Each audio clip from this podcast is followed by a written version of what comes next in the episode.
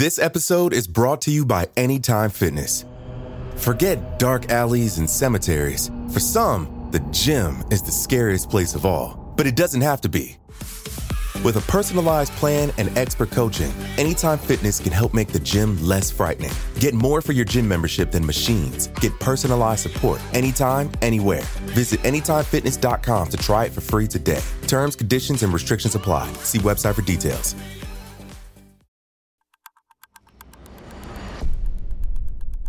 Today is Wednesday, November 18th, 2020. On this day in 1978, cult leader Jim Jones ordered the murder suicide of over 900 of his followers. The event became known as the Jonestown Massacre.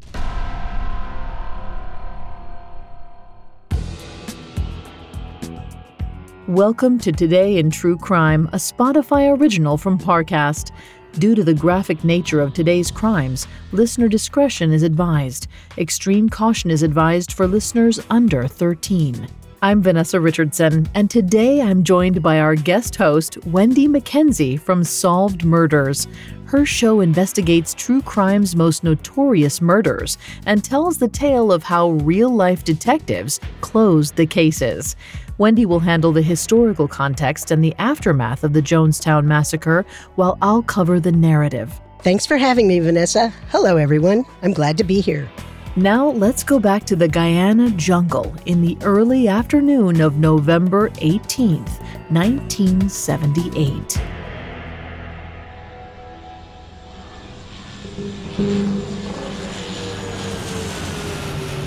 U.S. Congressman Leo Ryan was on a rescue mission. He needed to get back to Washington as soon as possible to inform the country about the fanatics in Jonestown. The rumors he'd heard were true. Jim Jones was dangerous. He was keeping people at his compound against their will. Ryan had come to Guyana a few days previously to investigate the rumors about a cult known as the People's Temple. Now he had several members of the group with him. They'd begged to join him for the flight back to the United States. But as Ryan, his congressional cohort, and a few journalists waited to board the plane, a huge truck suddenly roared out of the jungle. The vehicle was loaded with armed members of the People's Temple. The congressman watched in horror as the gunmen jumped out and opened fire on them.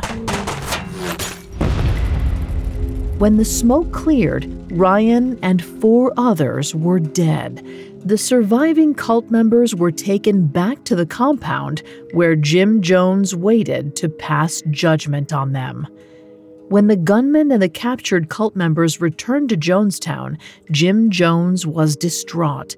He knew when he sent the armed men after the congressman what the outcome was likely to be. Their return confirmed that Ryan was dead. He knew there was no way to cover his tracks.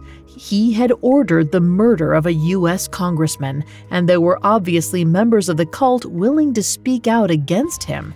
No matter what he did next, he was finished.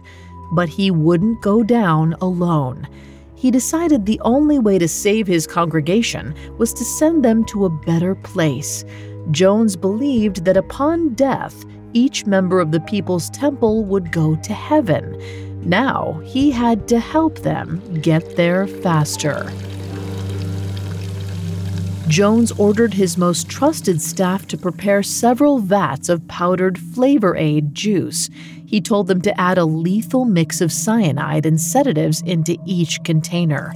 As gallons of the fatal cocktail were prepared, Jones gathered the 900 members of the cult that were on site that day. Several members of the People's Temple, including two of Jones's sons, were in other parts of Guyana. Jones couldn't afford to wait for them to return. He was certain the U.S. government would send in armed soldiers at any moment, and then there would be no escape. Finally, the lethal juice was ready, and Jones announced to his congregation that it was time for them to drink. He was clear that he was asking them to die, but claimed it was a noble death. The cult members were mostly quiet, except for a lone woman who spoke up. She didn't want to take part. But Jones refused to listen to reason. He told his followers that this was a revolutionary suicide and that everyone should die together. He encouraged mothers to use syringes to squirt the juice in their babies' mouths. He told families to drink together. Jones assured them that they were dying with dignity, though he himself wasn't going to drink. He had another plan. After the hundreds of members ingested the poison, most of them sat quietly, then passed out. Many had their arms around each other. Once his people were dead, Jim Jones took a seat in the central pavilion. Then he shot himself in the head. The next day, the Guyana army approached the compound. The soldiers had expected heavy resistance from the cult members, but the place was completely silent. Inside, they found over 900 corpses. Coming up, the aftermath of the horrific massacre.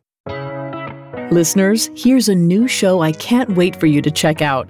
When it comes to love, every story is unique. Some play out like fairy tales, seemingly meant to be. Others defy the odds to achieve happily ever after. In Our Love Story, the newest Spotify original from Parcast, you'll discover the many pathways to love, as told by the actual couples who found them. Every Tuesday, Our Love Story celebrates the ups, downs, and pivotal moments that turn complete strangers into perfect pairs. Each episode offers an intimate glimpse inside a real life romance, with couples recounting the highlights and hardships that define their love. Whether it's a chance encounter, a former friendship, or even a former enemy, our love story proves that love can begin and blossom in the most unexpected ways. Follow Our Love Story free on Spotify or wherever you listen to podcasts. This episode is brought to you by Anytime Fitness. Forget dark alleys and cemeteries. For some, the gym is the scariest place of all but it doesn't have to be. With a personalized plan and expert coaching, Anytime Fitness can help make the gym less frightening. Get more for your gym membership than machines. Get personalized support anytime, anywhere. Visit AnytimeFitness.com to try it for free today. Terms, conditions, and restrictions apply. See website for details. Now, back to the story. On November 18, 1978, Reverend Jim Jones led over 900 members of the People's Temple cult in a mass murder suicide. At a nearby airstrip, there were another five bodies riddled with bullets. One of them was a U.S. congressman. When soldiers arrived at the Jonestown compound in Guyana, they found few survivors. My guest host Wenndy is going to take over from here to discuss the aftermath of the massacre, as well as the events which led up to it. Thanks, Vanessa. Of the 87 surviving cult members, only 36 of them were in Jonestown the day of the massacre. 11 of those had fled into the jungle earlier that day, before Jones demanded the suicide. Now, they were the only witnesses left including the murdered congressional visitors, the final death toll was 909. Over 300 of the dead were children, many of whom had been fed poison by their parents. It didn't take long for the tragic story to reach the global news outlets. Besides the murder of Congressman Leo Ryan and others at the airstrip, there were questions about the coercion involved in the suicide. Jonestown had been protected by armed guards, and many of them were found surrounding the central pavilion where the suicide had taken place. The survivors implied that few members of the cult had actually wanted to follow Jones's fatal command. But the sad truth was that nobody stepped up to stop the deaths. Sociologist John R. Hall wrote in his book about Jonestown that the presence of armed guards shows at least implicit coercion though the guards themselves reported their intentions to visitors in glorious terms and then took the poison. Nor was the situation structured as one of individual choice. Jim Jones proposed a collective action, and only one woman offered extended opposition. No one rushed up to tip over the vat of Flavor Aid. Wittingly, unknowingly, or reluctantly, they took the poison. But the implications of the deaths were clear. In the cases of many children, they hadn't chosen to take the poison. The tragedy continued to be called a massacre, not a mass suicide. Over the next three months, some of the Jonestown victims' bodies were returned to the U.S., but by April 1979, only around 300 corpses had been claimed by family members. Another 200 were too decomposed to identify. Most of the over 500 remaining unclaimed bodies were moved to a cemetery in Oakland, California. A memorial was erected over the mass grave. Even once the victims were buried, the public debate continued around why so many people chose to follow Jim Jones to their deaths. When Jones founded the People's Temple in the 1950s, his goal seemed admirable. He preached a Christian gospel and wanted his church to help the poor, feed the hungry, and support those who were marginalized by society. He presented himself as an anti racist leader and eventually the majority of Jones's followers were black Americans. However, as the years went on, Jones came to see himself as an all powerful savior. He believed he was leading his flock towards salvation. Meetings of the People's Temple became forbidden to outsiders. Jones grew paranoid, eventually leading him to found his colony in South America. By the mid 70s, some members of the People's Temple were disillusioned with Jones and they wanted to leave the colony. But Jones had confiscated their passports and their money. They tried to contact loved ones back in the U.S. to help. Those communications led Leo Ryan to come down to investigate. However, journalist and Jonestown expert Jeff Guinn wrote that with Jones's dangerous egomania, it was only a matter of time before he snapped. A tragedy was inevitable. Guinn wrote, Jim Jones epitomizes the worst that can happen when we let one person dictate what we hear and what we believe. We can only change that if we learn from the past and try to apply it to today.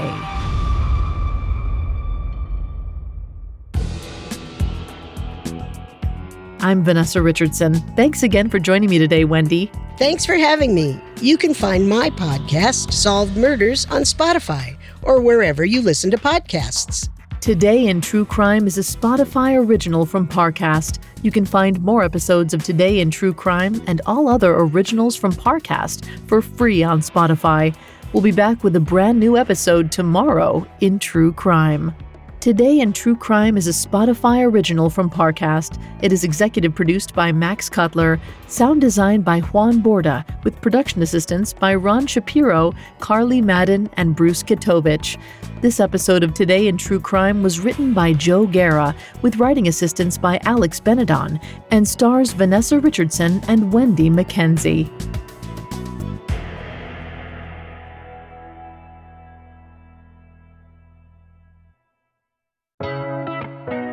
Don't forget to check out Our Love Story, the newest Spotify original from Parcast. Every Tuesday, discover the many pathways to love, as told by the actual couples who found them.